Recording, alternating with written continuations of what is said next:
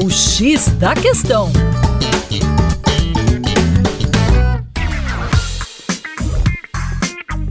Olá, ouvinte. Meu nome é Vitor Augusto, professor de Geografia e Atualidades do Coletivo Terra Negra.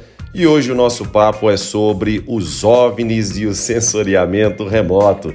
Pois bem, ficou muito famosa a situação em que os Estados Unidos abateram diversos objetos voadores não identificados, que também você pode ouvir por aí, que são os UFOs. Na verdade, UFO é um objeto voador não identificado, só que com a sigla em inglês.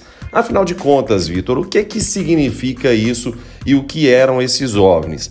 Bom, esses OVNIs eram balões meteorológicos e barra ou balões de espionagem. Pois bem, eu coloquei e barra ou pelo seguinte: existe um choque de narrativas, como sempre, tudo que envolve China e Estados Unidos, a gente tem que analisar com bastante parcimônia.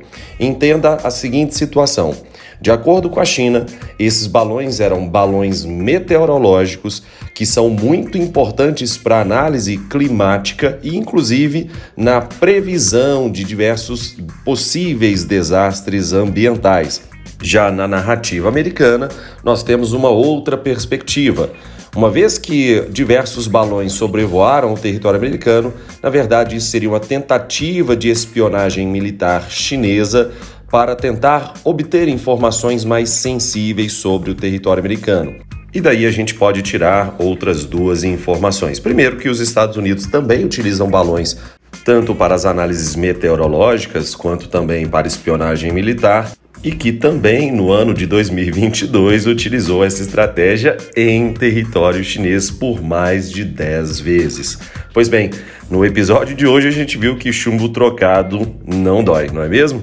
E para mais, acesse o arroba Terra Negra Brasil no Instagram.